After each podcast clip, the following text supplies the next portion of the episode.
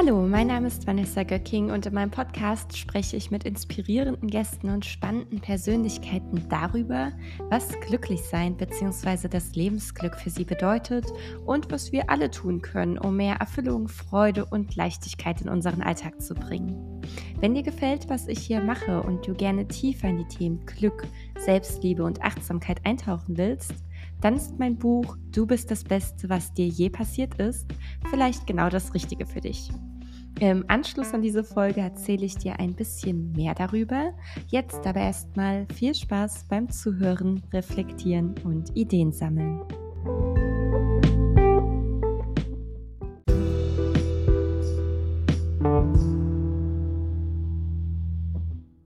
Willkommen zu einer weiteren Folge von Glücklich sein. Heute mit uns ist Professor Dr. Ingo Bott, ein anerkannter Jurist, Autor und Strafverteidiger.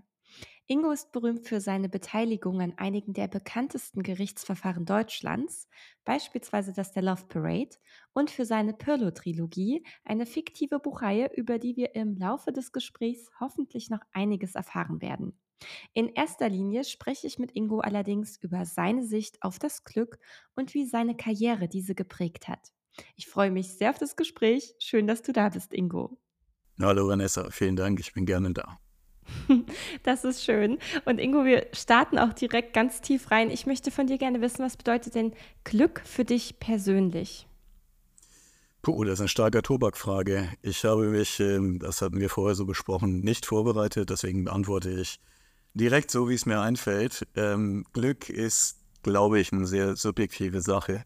Ähm, wahrscheinlich können wir uns darauf einigen, es gibt so objektive Faktoren, die dafür sprechen, dass Glück sich einstellt. Frieden, Wohlstand und solche Dinge. Aber Glück für mich, und danach hast du ja gefragt, ist das machen zu können in der Zeit an dem Ort, ähm, was mir Freude macht und was in gewisser Weise auch, wenn man weit greifen will, so ein bisschen sinnstiftend ist und ähm, das auf eine Art zu machen, mit der ich zufrieden bin. Ich bin da ganz bei dir. Glück ist wirklich was äh, Hochsubjektives und gleichzeitig gibt es eben diese allgemeinen Faktoren, die schon dazu beitragen. Genau deshalb finde ich das ja hier so spannend, mit so vielen unterschiedlichen Menschen zu sprechen, weil eben jeder so seine oder ihre Perspektive aufs Glück einbringt. Ähm, du hast erwähnt, dass für dich wichtig ist, die Dinge zu tun, die dir Freude bringen, die auch ähm, sinnstiftend sind oder die du als sinnstiftend empfindest. Was sind das denn für Dinge? Also für mich ganz persönlich ist das äh, zu schreiben, Worte zum Ausdruck zu bringen, Geschichten zu erzählen und auch ähm, Geschichten zu erleben. Das ist, was mein Leben sicherlich ähm, prägt. Ich habe einen sehr, sehr abwechslungs- und abenteuerreichen Beruf. Äh, den fülle ich sehr gerne äh, aus und begleite gerne Menschen in extremen Situationen, äh, die sicherlich nicht gerne in dieser Situation selbst sind, aber es geht dann darum, Lösungen zu finden und äh, einen Ausweg äh, gemeinsam vielleicht auch zu basteln, an dem man noch gar nicht glaubt. Das ist dann herausfordernd, und ich finde es natürlich auch wichtig, äh, gleichzeitig irgendwo Ruhepausen zu finden und bei sich zu sein. Wenn das alles in der Kombination gelingt und du so einen reichhaltigen Lebensentwurf hast, äh, dann ist das, glaube ich, Glück, jedenfalls für mich, kannst ja. du festhalten.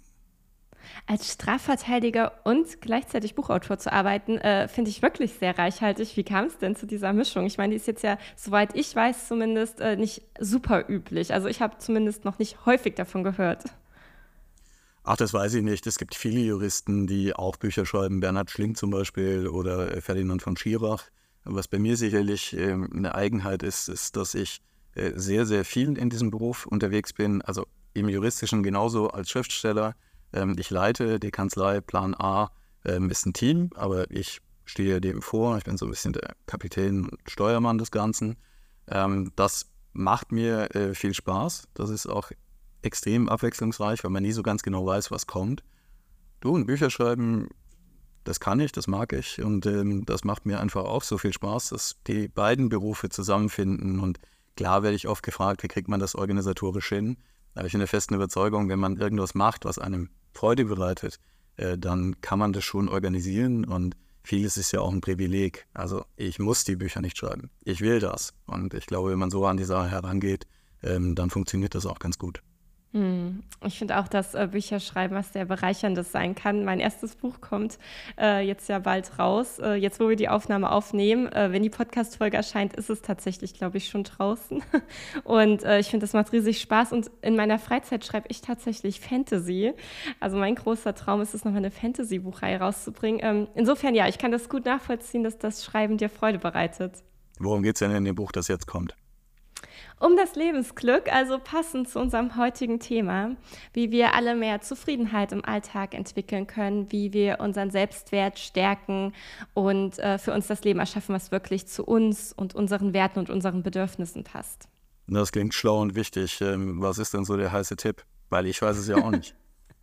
Oh, ja, also so den einen heißen Tipp, den gibt es jetzt nicht unbedingt, sonst wäre es vermutlich auch eher eine Kurzgeschichte geworden. ähm, ich glaube, der Trick ist tatsächlich, äh, wenn es denn so einen Trick gibt, dass äh, wir auf uns und unser Bauchgefühl hören und nicht irgendwelchen Erwartungshaltungen aus dem Außen hinterherrennen, was vermeintlich glücklich macht oder was wir tun sollten.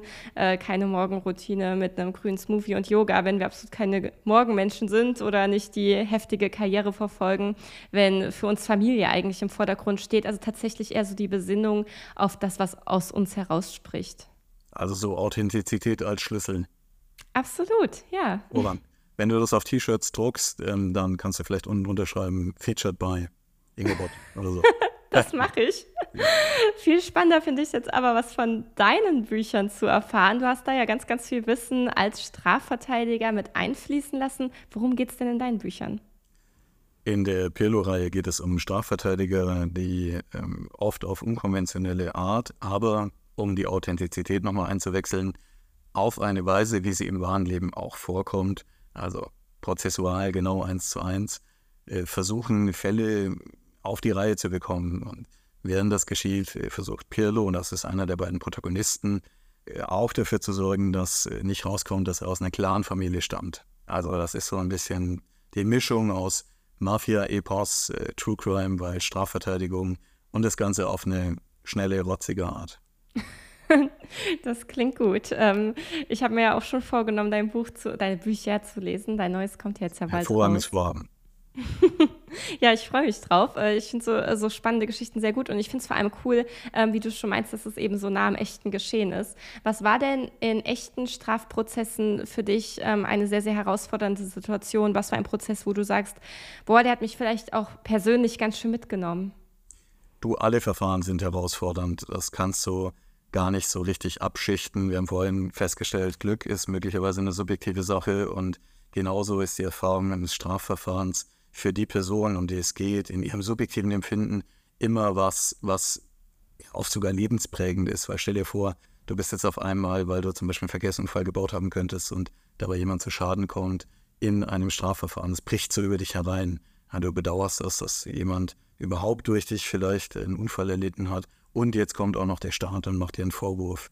Oder Vergleichbares, wenn du im Sport als Arzt tätig bist, was oft meine Mandanten als Beruf ähm, ausüben. Da bereitet dich das Leben nicht wirklich vor und auf einmal ist dieses Strafverfahren da. Deswegen ist für jeden alles immer ziemlich dramatisch, wenn es zu so einem Verfahren kommt und alle sind gleich wichtig. Aber natürlich gibt es Verfahren, ähm, die prägen in der Rückschau, wenn sie einfach länger sind oder das ist bei meinen Fällen ja oft so, weil viel Medienaufmerksamkeit da ist, ähm, das Bewusstsein etwas mehr und die sind etwas einprägsamer. Und ein Beispiel hast du vorhin schon benannt, das Love Parade-Verfahren, ähm, das war sicherlich sehr, sehr herausfordernd, weil es um sehr viel ging. Sehr viele Menschen waren bei der Love Parade-Tragödie 2010 gestorben. Das Verfahren war eine Ermittlungskatastrophe und das hatte sich wahnsinnig gezogen. Und dann hatte ich äh, die Verantwortung, ganz vorne zu sitzen, neben dem sogenannten Hauptangeklagten in diesem ähm, Jahrhundertverfahren, wie die Presse geschrieben hat. Und es ging wirklich um alles, weil ich der festen Überzeugung war, dass diese Person, der Angeklagte, mein Mandant, überhaupt keine Verantwortung hatte für äh, das, was geschehen war. Und diesen Spagat hinzubekommen in einem so wichtigen Verfahren, ähm, bei dem es für die Angehörigen, auch der verstorbenen Menschen, um so viel ging und gleichzeitig der Falsche angeklagt war, das alles unter einen Hut zu bekommen und das Ganze stilvoll äh, über die Bühne zu bringen. Eineinhalb Jahre lang, weil so lange ging das Verfahren, bis ähm, ich gewonnen habe und die Staatsanwaltschaft die Anklage zurückgenommen hat. Das war sicherlich extrem herausfordernd. Ich bin sehr froh, äh, dass das am Ende ähm, gut geklappt hat. Hm. Ich kann mir vorstellen, dass es extrem herausfordernd ist und sicherlich auch kräftezehrend und äußerst stressig, dass das so richtig an die Substanz geht. Wie schaffst du es denn, dich dann auch, ich sage jetzt mal im Feierabend in Anführungszeichen davon abzugrenzen und vielleicht auch wieder zur Ruhe zu finden? Also zum Beispiel durch Schreiben. Das ist eine ganz gute Entspannung davon. Ich mag Sprache, ich liebe alles, was damit zu tun hat. Das ist ja auch mein Job in beiden Bereichen als Anwalt genauso wie als Autor. Und äh, wenn man viel Druck hat, viel Stress, äh, dann ist Schreiben und die Pelosachen sind zum Beispiel auch unterhaltsam, die sollen Freude machen, ähm, ein ganz guter ähm, ja, Kanal dazu, ähm, was anderes zu denken und zu finden. Hm. Und welche Rolle spielt Empathie für dich in deinen Verfahren und auch gegenüber deinen Klientinnen? Ah, wie verstehst du es denn, Empathie? Ähm, also ich verstehe Empathie das Verständnis für das Gegenüber, die Emotionen, die Gedanken nachvollziehen zu können und gleichzeitig nicht unbedingt damit d'accord sein zu müssen. Also ich grenze da Empathie ganz klar auch von Sympathie ab. Ja, ich glaube, das ist ein ganz wesentlicher Bestandteil des Jobs als Anwalt. Also wenn du im Strafrecht mit Menschen zusammenarbeitest, haben wir ja vorhin so ein bisschen umrissen, da sind das oft schicksalhafte Entwicklungen, die auf einmal jemanden dazu bringen, dass er sich verantworten soll für was, wovon die Gesellschaft sagt, das sei falsch. Und ähm, es gibt viele gute Anwälte, ganz ohne Zweifel. Ähm, wir haben schon den Anspruch, ganz besonders zu sein. Ähm, jetzt sehen wir uns hier gerade, ich sehe nicht aus, wie man sich einen Anwalt generell vorstellt. Äh, das ist gut, mit den langen Haaren im Bart und so, das gibt einen Wiedererkennungswert, genauso die Stimme. Ähm, und das alles führt wahrscheinlich zu der Möglichkeit für meine Mandanten auch anzukommen in so einer Gesprächssituation und zu sagen, hey, ein Strafverfahren, das ist super krass, das hat mit meinem Leben sonst nichts zu tun. Ähm, da ist jemand, der auf eine Art heraussticht, vielleicht der Richtige, weil das ist ganz anders als alles, was ich sonst machen kann und will. Und äh, hier passt jemand zu dieser besonderen Lage. Und wenn die Menschen dann so ankommen und bei Plan A sitzen, ähm, dann ist es natürlich wichtig, ihnen auch auf der einen Seite so ein Ankommen zu ermöglichen, wie so ein Hafen, ihnen zu sagen, so, ihr könnt hier frei sprechen und ich äh, höre mir das alles an und gleichzeitig aber auch der Situation Rechnung zu tragen und nicht bedingungslos, wie du sagst, sympathisch zu sein, ähm, weil manches finde ich auch nicht gut.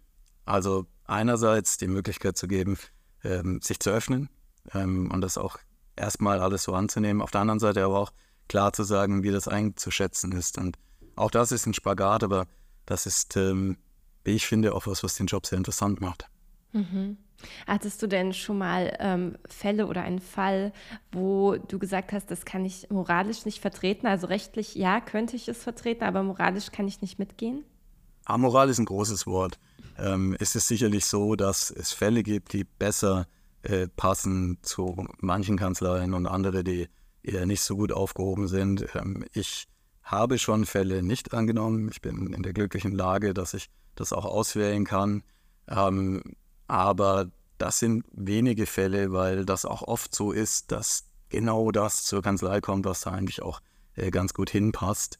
Ähm, einen Fall zum Beispiel habe ich abgelehnt, da ging es um eine politische Partei, ähm, die möglicherweise nicht sich so ganz in der Mitte wiederfindet. Ähm, die hatten womöglich auch gar keine so schlechte Idee zu sagen, wir nehmen so einen ähm, extrem entspannten, langhaarigen Typen, der äh, ist ein guter Bruch zu dem, wofür wir sonst stehen. Und ähm, da äh, werden wir eine gute Aufmerksamkeit bekommen, weil der ist auf dem Fernsehen und wenn wir so einen dahinstellen, äh, dann wirkt das ähm, interessant und dann finden wir vielleicht auf eine andere Art Gehör. Aber das hätte nicht gepasst. Mhm. Reisen wir mal ein bisschen zurück. Also du bist jetzt ja viele Jahre schon ähm, tätig als Strafverteidiger. Wie kam es denn dazu, dass du überhaupt diese Richtung eingeschlagen hast? Also generell diese juristische Richtung, aber auch ganz spezifisch die des Strafverteidigers, weil du jetzt ja theoretisch auch Anwalt oder Richter oder so weiter werden können. Ja, ich mag Strafrecht. Ich war echt ein lausiger Jurist. Ich habe dieses Studium angefangen, fand es spannend, ähm, aber das wirklich nur für wenige Tage und dann irgendwann habe ich gemerkt, boah, dieses Zivilrecht, Verwaltungsrecht und dieses ganze Zeug, was es eben gibt. Äh, das ist ja schön und gut, aber das sollen bitte wirklich andere machen. Ähm, ich habe äh, die Geschichten gemocht und die menschlichen Schicksale und so und wollte immer im Strafrecht bleiben. Ich hatte äh, dann viel Glück, ganz oft in meinem Leben hatte ich viel Glück, Ähm, ich war ein Jahr am Lehrstuhl für Rechtsphilosophie. Ähm, da kannst du dir vorstellen, du kommst aus dem Abi, du denkst, du bist mindestens der schlauste Mensch der Welt. Ähm, und dann ähm, liest du so einen rechtsphilosophischen Text und brauchst für alles außer und, in und auch äh, ein Wörterbuch. Äh, das, war, das war knifflig. Und dann hatte ich viel Glück und bin zum Max-Planck-Institut, das ist in Freiburg, wo ich studiert habe, äh, für internationales Strafrecht gewechselt. Ähm, das hat mir Spaß gemacht, ich wollte da unbedingt hin. Und dann habe ich da vorher gefangen, ganz früh schon angefangen zu publizieren, Vorträge zu halten und so und bin da geblieben. Und dann war schnell klar, das finde ich so interessant, ich werde äh, dem auch immer verbunden bleiben. Ähm, auch mehr Glück. Ich habe dann bei dem deutschen Strafrechtspapst, wie man sagen kann, promoviert. Und danach wäre ich wahrscheinlich erstmal eine Weile in der Uni geblieben und hätte, so wie ich es heute auch mache, viel unterrichtet und Projekte unterstützt. Ich habe heute auch Lehraufträge für Menschenrechte. Das wäre wahrscheinlich noch sehr viel ausgedehnter gewesen. Ähm, dann ist aber mein Vater sehr schwer erkrankt und ich wollte die Familie unterstützen und erstmal ganz konventionell Geld verdienen ähm, und habe deswegen beschlossen, äh, in die Wirtschaft zu gehen, äh, in Deutschland zu bleiben. Sonst wäre ich nach Südamerika gegangen und habe dann ähm, bei dem damaligen Marktführer bei der Kanzlei, die so ein Ranking gewonnen hatte, ähm, mich beworben, weil ich so einen Lebenslauf hatte, der da schon ganz okay war. Ähm, habe ich mich Mittwoch beworben, Freitag war das Gespräch und ich habe quasi Montag angefangen. Und ähm, dann habe ich schnell gemerkt, in diesem Strafverteidigerjob hast du viel mit Menschen zu tun, mit Schicksalen, mit Geschichten. Ähm, das liegt mir, das kann ich gut und ich mag das gerne auch begleiten und gewinnen, natürlich, darum geht es auch. Ähm, und äh, dann bin ich dabei geblieben und habe nach einer Weile auch Plan A gegründet, also die eigene Kanzlei. Und mittlerweile geht es ganz gut. Jetzt mache ich beides. Also auch da ließ sich alles unter einen Hut bringen. Ich unterrichte viel und ich habe aber auch diese Kanzlei und die ganzen Fälle. Mhm. Super, super spannend. Also ich komme ja selbst eher so aus der Wirtschaftsrichtung. Ich hatte International Management äh, studiert und da auch erst so ein bisschen in der freien Wirtschaft gearbeitet, bevor ich mich dann umorientiert habe. Ich habe allerdings auch einige Bekannte so im Bereich äh, Jura und korrigiere mich, wenn ich da falsch liege. Aber ich habe gehört, dass die Arbeitszeiten in Kanzleien äh, sehr, sehr krass sein können. Was ist denn deine Erfahrung damit und wie bist du auch bisher damit umgegangen? Vielleicht auch mit einem Mangel an Schlaf oder einem Mangel an Freizeit? Was bedeutet das für dich?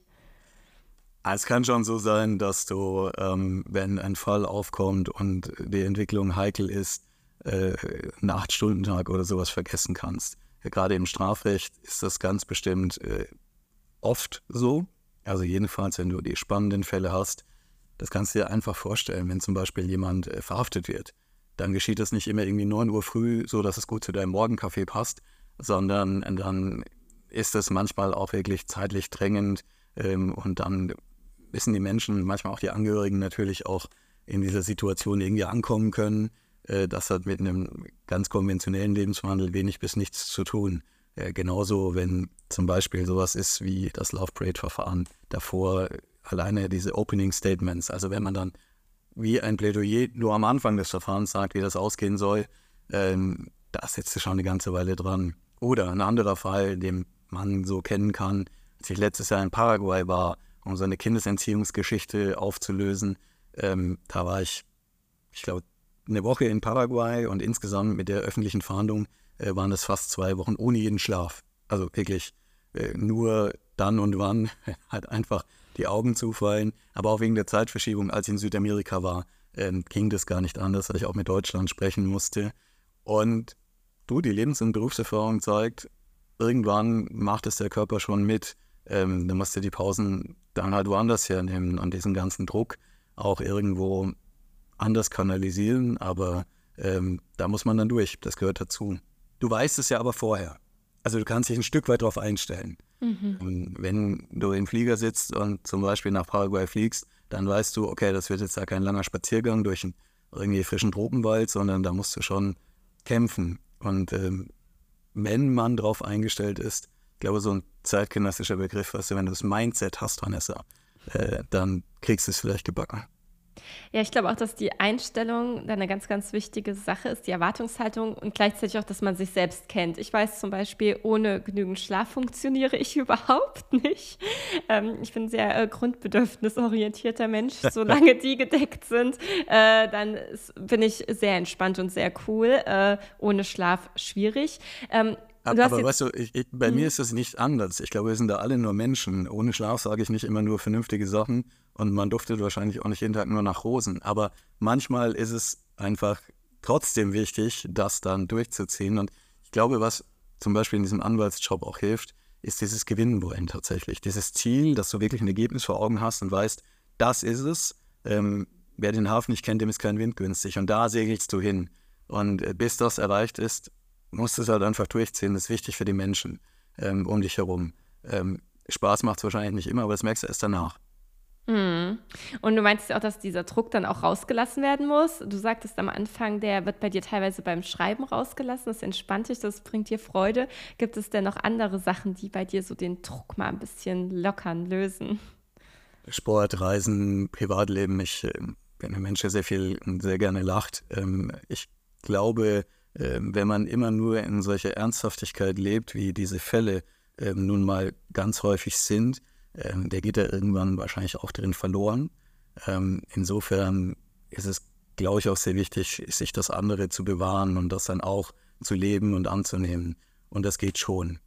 Mhm. Lachen finde ich auch mega wichtig. Ich hatte auch schon ganz viele Comedians hier im Podcast. Hennes Bender, Mirja Bös, ganz viele verschiedene. Äh, kannst du vielleicht dann auch mal reinhören. Ähm, aber da bin ich bei dir. Und Reisen auch wichtig. Du hast gerade schon erwähnt, in Südamerika bist du öfters mal. Wo bist du denn da so unterwegs? Ich entschuldige mich gleichzeitig auch. Ich habe eigentlich die Aufgabe bekommen von Vanessa, nicht zu klappern und kein Geräusch zu machen. ich trinke aber die ganze Zeit aus meinem Mate-Tee-Becher.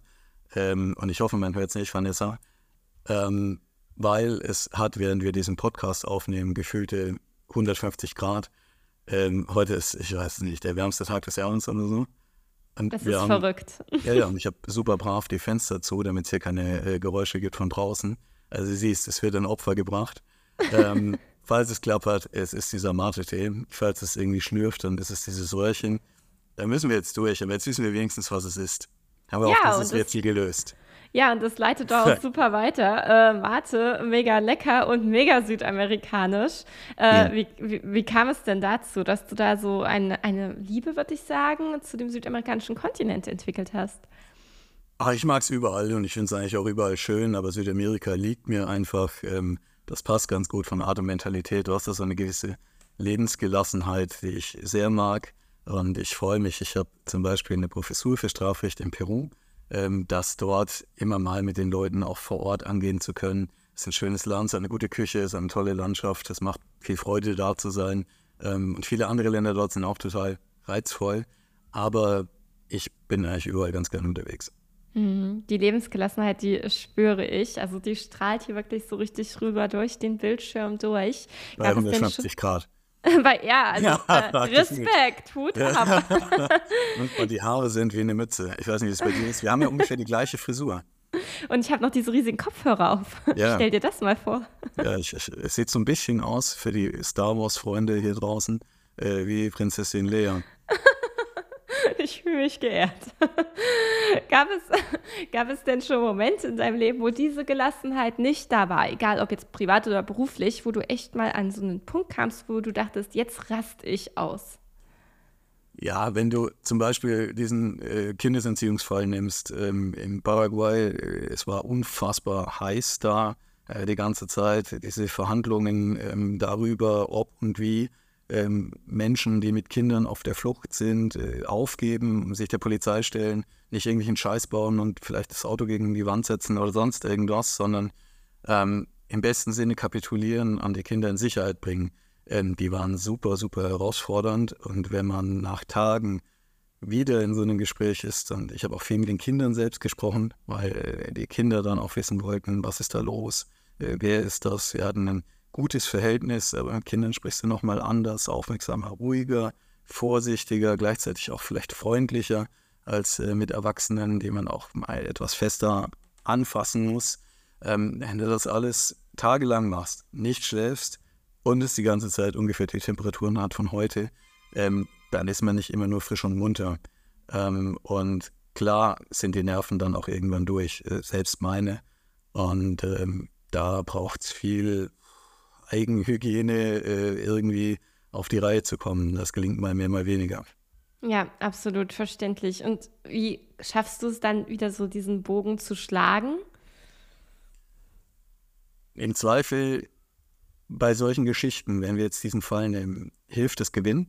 Ähm, das war ja, als ich nach Südamerika geflogen bin, bei diesem Fall über die Maßen unwahrscheinlich, dass das irgendwas bringen würde, äh, geschweige denn, dass es gelingen würde, den Fall auch noch so zu gewinnen, dass die Kinder tatsächlich heil, gesund, munter und zeitnah nach Deutschland zurückkommen.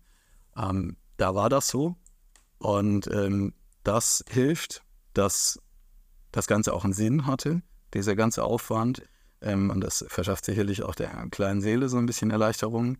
Und dann, glaube ich, ist es sehr wichtig, auch ja, einen Ausgleich zu finden im, im Privatleben oder durch ähm, zum Beispiel auch die Bücher von Fischer, ähm, also dem Verlag, ähm, diese Reihe, äh, weil eine Veranstaltung, und da war das zufällig so, nachdem ich zurückgekommen bin, war eine Veranstaltung, äh, die der Verlag organisiert hatte, äh, bei der die Menschen sitzen und das Buch vorgestellt bekommen wollen und Fragen stellen ähm, und sich aber vor allem einfach nur freuen, dass jemand solche Bücher schreibt und da ist. Ähm, das bringt dich in so eine andere Welt mhm. und das verschafft auch gute Laune und miteinander in diesem Raum ist eigentlich alles ganz heiter, ähm, dass es sicherlich kein konventionelles Ankommen ist, aber schon so eins, ähm, dass es auch einfach äh, hilft, die anderen Sachen so ein bisschen einzuordnen. Ja, auch mal so einen emotionalen Cut zu haben und wieder vielleicht andere Energien, würde ich jetzt mal sagen, ohne dass ich das jetzt in einer hyperspirituellen Art und Weise meine, aber schon andere Stimmung aufzufangen von den Menschen auch, die einen umgeben, oder? Ja, genau. Also ein anderes Lebensumfeld einfach mhm. und äh, eine ganz andere Atmosphäre. Das ist was Bereicherndes. Ähm, und so ist es eigentlich ganz spannend, wie so eine lange Reise von einer Geschichte, einem Abenteuer zu was anderem. Aber nochmal, du brauchst es natürlich auch für dich, irgendwo Rückzugsorte zu finden. Nur das hat sicherlich auch viel Charme, dieser äh, Wandel äh, zwischen den Welten. Hm. Du hast jetzt auch öfters mal schon äh, gesagt, dass dir das Gewinnen sehr wichtig ist. Und äh, jetzt gibt es äh, auf der anderen Seite äh, viele Theorien oder Ansätze, äh, ich sage jetzt mal in der positiven Psychologie, äh, generell in so diesem ganzen Coaching-Kontext und so weiter, die eben sagen, ja, wir dürfen das Glück nicht im Außen suchen, das Glück kommt nur von uns innen. Und ich muss auch sagen, ähm, also ich sehe das so ein bisschen differenzierter. Ich äh, finde auf der einen Seite, dass wir uns nicht allzu sehr an äußeren Dingen festmachen dürfen, weil dann kann das Ganze enttäuscht werden. Wir haben halt auch nicht alles in der Hand, wir haben nicht alles unter Kontrolle. Das heißt, so eine grundlegende Zufriedenheit in uns zu finden, außerhalb der Umstände, finde ich schon sehr wichtig. Und gleichzeitig bewegen wir uns ja nun mal in einer realen Welt mit realen Aufgaben und Tätigkeiten und so weiter. Und ich finde es auch wichtig, Dinge zu schaffen und Dinge zu erreichen und Sinn zu stiften. Wo ist denn für dich die Trennlinie, also wo du sagst, bis dahin ist mir Erfolg sehr wichtig und ab da zählen andere Dinge? Weißt du, was ich meine? Ich bin mir nicht ganz sicher, aber ich versuche es mal einfach aufzugreifen. Ich glaube, Erfolg selbst ist auch genau wie Glück, was total subjektiv ist und ähm, wird von Menschen ganz anders aufgenommen und gelebt und erlebt. Ähm, aber in dem Strafverfahren hast du ja auch diese Verantwortung für die Menschen oder in diesen Fällen, in diesen Abenteuergeschichten. Und da kannst du eigentlich schon klar sagen, ist das erfolgreich oder nicht. Zum Beispiel, kommen die Kinder bei einer Entführungsgeschichte heil, gesund und munter zurück? Hm. Oder wird ein Angeklagter, wie im Love Parade-Verfahren, gegen den zu Unrecht ein Vorwurf in den Raum gestellt wird, freigesprochen oder nimmt sogar wie da noch krasser die Staatsanwaltschaft die Anklage zurück. Also es gibt Lebenswelten, da kannst du es etwas fester greifen. Und du hast ja in meinem Job, also in diesem Anwaltsjob, auch die Verantwortung für die Leute. Ähm, und deren Glück spürst du und merkst du schon sehr, da kommt ja auch der Druck her. Und ich glaube, ähm, dass das schon auch nicht nur für die Leute, die das betrifft, sondern für dich selbst was greifbar Gutes ist, wenn das gelingt. Und gleichzeitig ähm, kannst du dich nicht nur darüber definieren, also ja auch Unsinn, weil das merken Leute ja auch. Die merken, ob du bei dir bist ähm, oder ob du äh, Scheuklappen aufhast und einfach äh, nur auf irgendwas äh, zusteuerst, ohne rechts und links aufzuschauen, wie könnte man es noch oder anders oder besser schaffen. Und ähm, ich glaube, so ist Gewinnen schon messbar ein Stück weit. Du gehst ja auch nicht als Boxer hin ähm, und sagst, ah, ich habe das eigentlich nur für mich gemacht, stellst dich in den Ring und sagst, jetzt gucken wir mal, was passiert. Ja, das wird den anderen mehr freuen, weil der hat möglicherweise auch eher verstanden, worum es geht. Ähm, und gleichzeitig ähm, ist das nicht alles, was man selbst, glaube ich, für sich anerkennen und wichtig nehmen darf. Mhm. Was ist dir in deinem Privatleben wichtig? Was sind da so die Faktoren, wo du sagst, das gehört wirklich für mich zur Erfüllung dazu? Ähm, Harmonie, ein gutes Miteinander und ähm, tatsächlich auch ankommen können in ähm, ja, einem privaten, also in, in einer ganz persönlichen Welt, die ähm, immer gut ist. Mhm. Ganz gleich, was sonst so los ist. Ja, ja, sehr, sehr, sehr schön. Kann ich absolut nachvollziehen. Äh, geht mir auch so. Und äh, was würdest du den Menschen mitgeben, die vielleicht gerade zuhören, da draußen sind und sagen, bei mir ist das eben nicht so. Ich spüre gerade keine Harmonie. Irgendwie ist da gerade was im Ungleichgewicht, privat oder beruflich. Hast du einen Tipp oder einen Ratschlag, was dir auch persönlich geholfen hat, wenn du mal in so einem Punkt warst? Ich würde jetzt gerne sagen können, lest das Buch von Vanessa Göcking, zum Glück, weil das ist auf jeden Fall schlau und hilft unmittelbar. Aber das habe ich noch nicht gelesen. Ähm, ich glaube, was ganz gut ist, ist ähm, immer mal auch für sich selbst, ähm, weil das teile ich schon mit dir. Glück kommt auch vor allem aus sich. Die Erwartungen, andere Leute ähm, können Glück für jemanden schaffen und sollten das auch tun oder müssen das sogar tun, die halte ich für falsch. Ähm, das ist vielleicht möglich, aber eher ein Wunsch und nicht eine Verpflichtung gegenüber anderen. Ähm, also glaube ich, dass es wichtig ist, auch selbst zu hinterfragen, ähm, was ist wichtig und worin findet man ähm, vielleicht Glück oder Zufriedenheit oder Erfolg. Ähm, und das auch immer wieder mal zu machen. Nicht im Übermaß, na, nicht irgendwie in so einem amerikanischen Film jeden Morgen vom Spiegel, ähm, sondern für mich ist es zum Beispiel immer mal auch alleine ans Meer zu fahren. Ähm, und dann auch wirklich nicht episch lang, aber vielleicht einen halben Tag ähm, zu überlegen, bin ich zufrieden mit den Dingen, die sie sich ergeben. Und ähm, solche äh, Ruhepausen und so, kannst du es nennen, wie du willst, meditieren oder einfach für sich überlegen, ähm, halte ich schon für sehr wichtig. Und daraus ergeben sich oft mehr Antworten als Fragen. Mhm. Stimmt, ich, äh, das ist fast total gut, weil das ist echt ein Thema, mit dem ich mich viel beschäftige und mit dem ich heute auch schon mal mit jemand anders drüber gesprochen habe, dieses Selbsthinterfragen, Antworten in sich suchen in diesen Ruhepausen. Und damit einhergeht ja auch häufig dieses in die Selbstwirksamkeit gehen, also wie du schon meintest, nicht eben darauf warten oder sogar verlangen, dass jemand anders mich glücklich macht. Denn das wird leider häufig enttäuscht und selbst wenn nicht, dann ist es eben nur was Temporäres. Aber was ist, wenn zum Beispiel dieser Mensch oder diese Sache wegbricht ähm, und dann stehe ich wieder ohne da?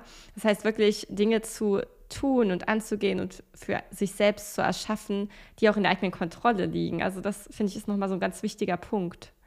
Und, und vielleicht dabei auch zu respektieren, dass das Leben jetzt in der Regel nicht wahnsinnig überkomplex ist. Also viele Sachen kann man auch vergleichsweise leicht angehen, weil sie leicht sind.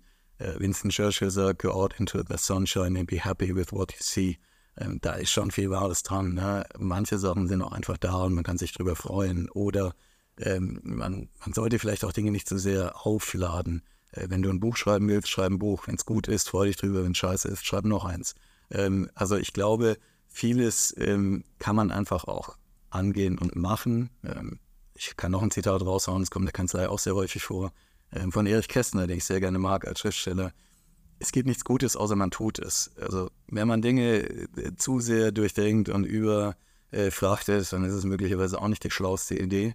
Ähm, und wenn dann Sachen gut funktionieren, wie zum Beispiel die Pirlo-Bücher, wenn die äh, Reihe gut funktioniert, wenn es Leuten Spaß macht, dann sie dich darauf ansprechen, ähm, dann sollte man einfach auch zufrieden sein und sagen, hey, toll, das ist gut gelungen. Ähm, wir leben da in Deutschland manchmal in so einer komischen Kultur, weil wir immer so ein bisschen überneidisch sind, immer so ein bisschen auf unsere Helden fallen sehen wollen. Ähm, und das ist schade. Äh, das ist sehr anders als äh, du bist weit gereist. Ich habe auch viel von der Welt gesehen als an anderen Orten auf der Welt. Und ich finde das manchmal sehr viel angenehmer, wenn man sagt, yo, ich habe das gern gemacht, äh, es ist mir gut gelungen. Schön, dass du auch Freude dran hast. Also die Dinge einfach nicht so zu überkomplizieren. Sehr coole Einstellung, gefällt mir richtig gut. Ich muss sagen, ich hatte früher extreme Probleme mit Vergleichen. Also ich habe mich sehr, sehr viel verglichen. Es ah, das Glück ist gut, ist der Vergleich. Absolut, das war, das war ganz, ganz schrecklich. Äh, mittlerweile habe ich dazu glücklicherweise eine andere Einstellung gewonnen, weil jetzt, wenn ich zum Beispiel sehe, dass jemand was Tolles erreicht hat, was ich auch gerne erreichen würde, dann denke ich mir, mega cool, weil dass die Person es geschafft hat, zeigt mir, dass es möglich ist. Und ich finde, wir können dann auch andere Personen als Inspiration nutzen und gucken, wie hat die Person es vielleicht geschafft. Vielleicht kann ich daraus Ideen für mich ziehen, die ich natürlich nicht kopiere, sondern die ich dann für mich neu interpretiere und nutzen kann. Aber wir müssen das Rad da ja auch nicht neu erfinden. Ja, also es ist natürlich ein bisschen schwierig, wenn man sagt, andere Leute als Inspiration, weil dann hast du es ja doch irgendwo so als Maßstab äh, entdeckt und ähm, es ist gleichzeitig auch so ein bisschen eine sehr schnelle und äh, eine bigotte Welt, weil äh, ich hatte mir, hatte ich dir vorhin gesagt, auch deine Reisebilder auf Instagram angeschaut. das ist ja so das teufelskleines Werkzeug, äh, dass du in Permanenz immer irgendwo sehen kannst, wer ist noch so viel glücklicher und zufriedener als ich gerade im 150 Grad warmen Raum.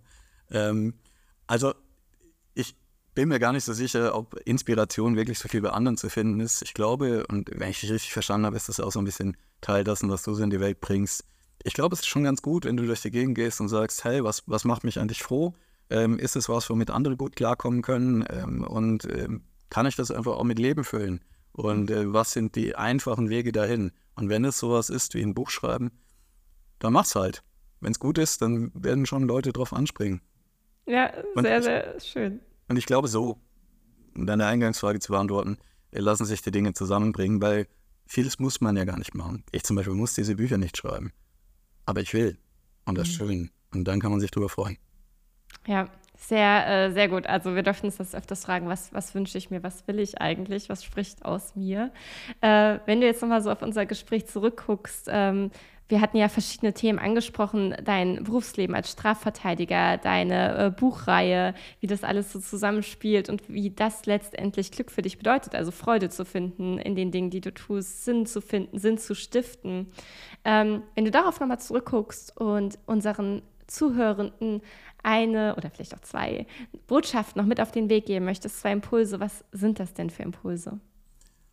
Hui, ähm, wir müssen vorher noch sagen, das dritte Buch kommt. Ha, ich Stimmt, bin sehr zufrieden damit, dass ich mir das gemerkt habe. Das dritte Buch kommt am 30. August. Pierre ähm, falscher Freispruch, gefährlicher Freispruch. Und das Richtig. wird jetzt, genau, das, das bekomme ich dann ja auch zu lesen, da bin ich sehr gespannt. Ja, genau, die anderen beiden auch. Ähm, so, und jetzt zur Hausaufgabe. Äh, was sind gute Botschaften?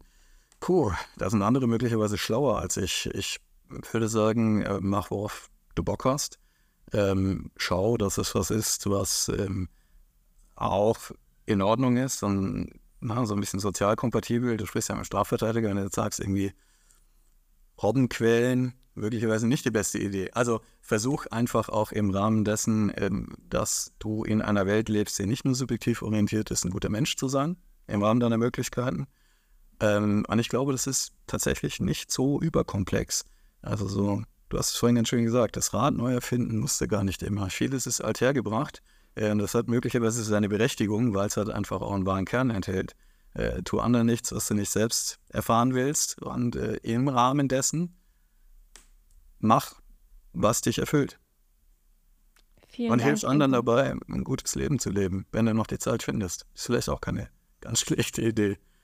Absolut, ja, äh, total. Ich meine auch noch was lernen, natürlich, jetzt zum Auskleiden. Was lerne denn ich? Was, was lernst du, du denn? Ja, natürlich. Ich, ich, ich, also ich wollte dich das eh gerade schon fragen. Was nimmst du denn mit aus dem Gespräch?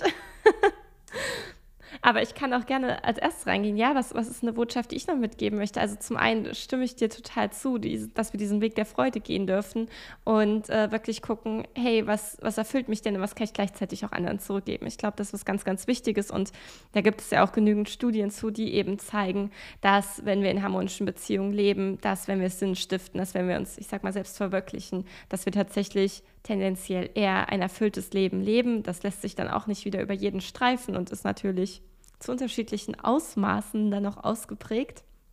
Aber letztendlich, ja, ist äh, meine Botschaft eigentlich jedes Mal an alle da draußen, hör auf dein Herz, ohne dass das jetzt kitschig klingen soll. Höre wirklich auf deine Bedürfnisse, guck, was dir gut tut und was auch zu deinen Werten passt. Ich mag das, das ist dieser Antoine de Saint-Exupéry-Zugang. Ähm, das kennst du. Man sieht nur mit dem Herzen Gottes Wesentliches wird ja auch unsichtbar. Das sagt der, der Renard, der Fuchs. Ähm, auf der anderen Seite ähm, lässt sich dieser Fuchs in der Geschichte natürlich auch zähmen, was zeigt, ähm, es braucht wahrscheinlich äh, dieses Bewusstsein dafür, wo bin ich gerade und was ist um mich herum los, so gegenüber dem Fuchs. Und in diesem Rahmen dann äh, sich selbst zu finden und äh, auf das zu hören, was äh, einen umtreibt und erfüllt. Ja, wie, wie, war das der Weg zum Glück? Mein, mein Buch. Äh, nein, nein, du hast du gerade, gerade in, in den Raum gesetzt als, als Folgebuch. Ach so, als Folgebuch. Ja, ich plane tatsächlich schon ein Folgebuch. Ein Titel gibt es dafür noch nicht, aber vielleicht äh, schreibe ich dich da nochmal an und lass mir nochmal ein paar Ideen zuschicken. genau, wir schauen. Sehr schön. Lieber Ingo, vielen, vielen Dank für das Gespräch. Ich fand es super spannend. Du warst der erste Strafverteidiger bei mir im Podcast. Das hat nochmal so ein ganz anderes Licht auf die Thematik geworfen und ich habe es sehr genossen. Sehr gerne, hat mir auch Spaß gemacht. Dann viel Erfolg mit dem Buchstart und äh, bis bald. Ebenso, bis bald.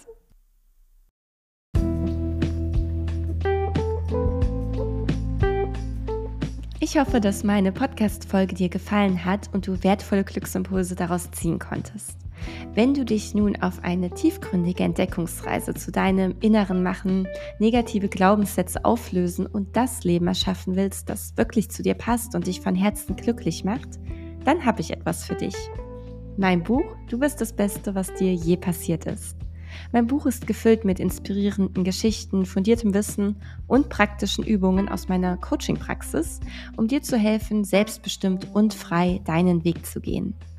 Du erfährst, wie du liebevoll mit dir selbst umgehst und deine Lebensziele energetisch verfolgst. Ein detaillierter Glückstest zeigt dir, wie nah oder fern du deinem idealen Glück bist und in welchen Bereichen du es noch verbessern kannst. Darüber hinaus unterstützen drei kostenlose Audiomeditationen dich dabei, mehr innere Ruhe zu finden und deine Selbstliebe zu stärken.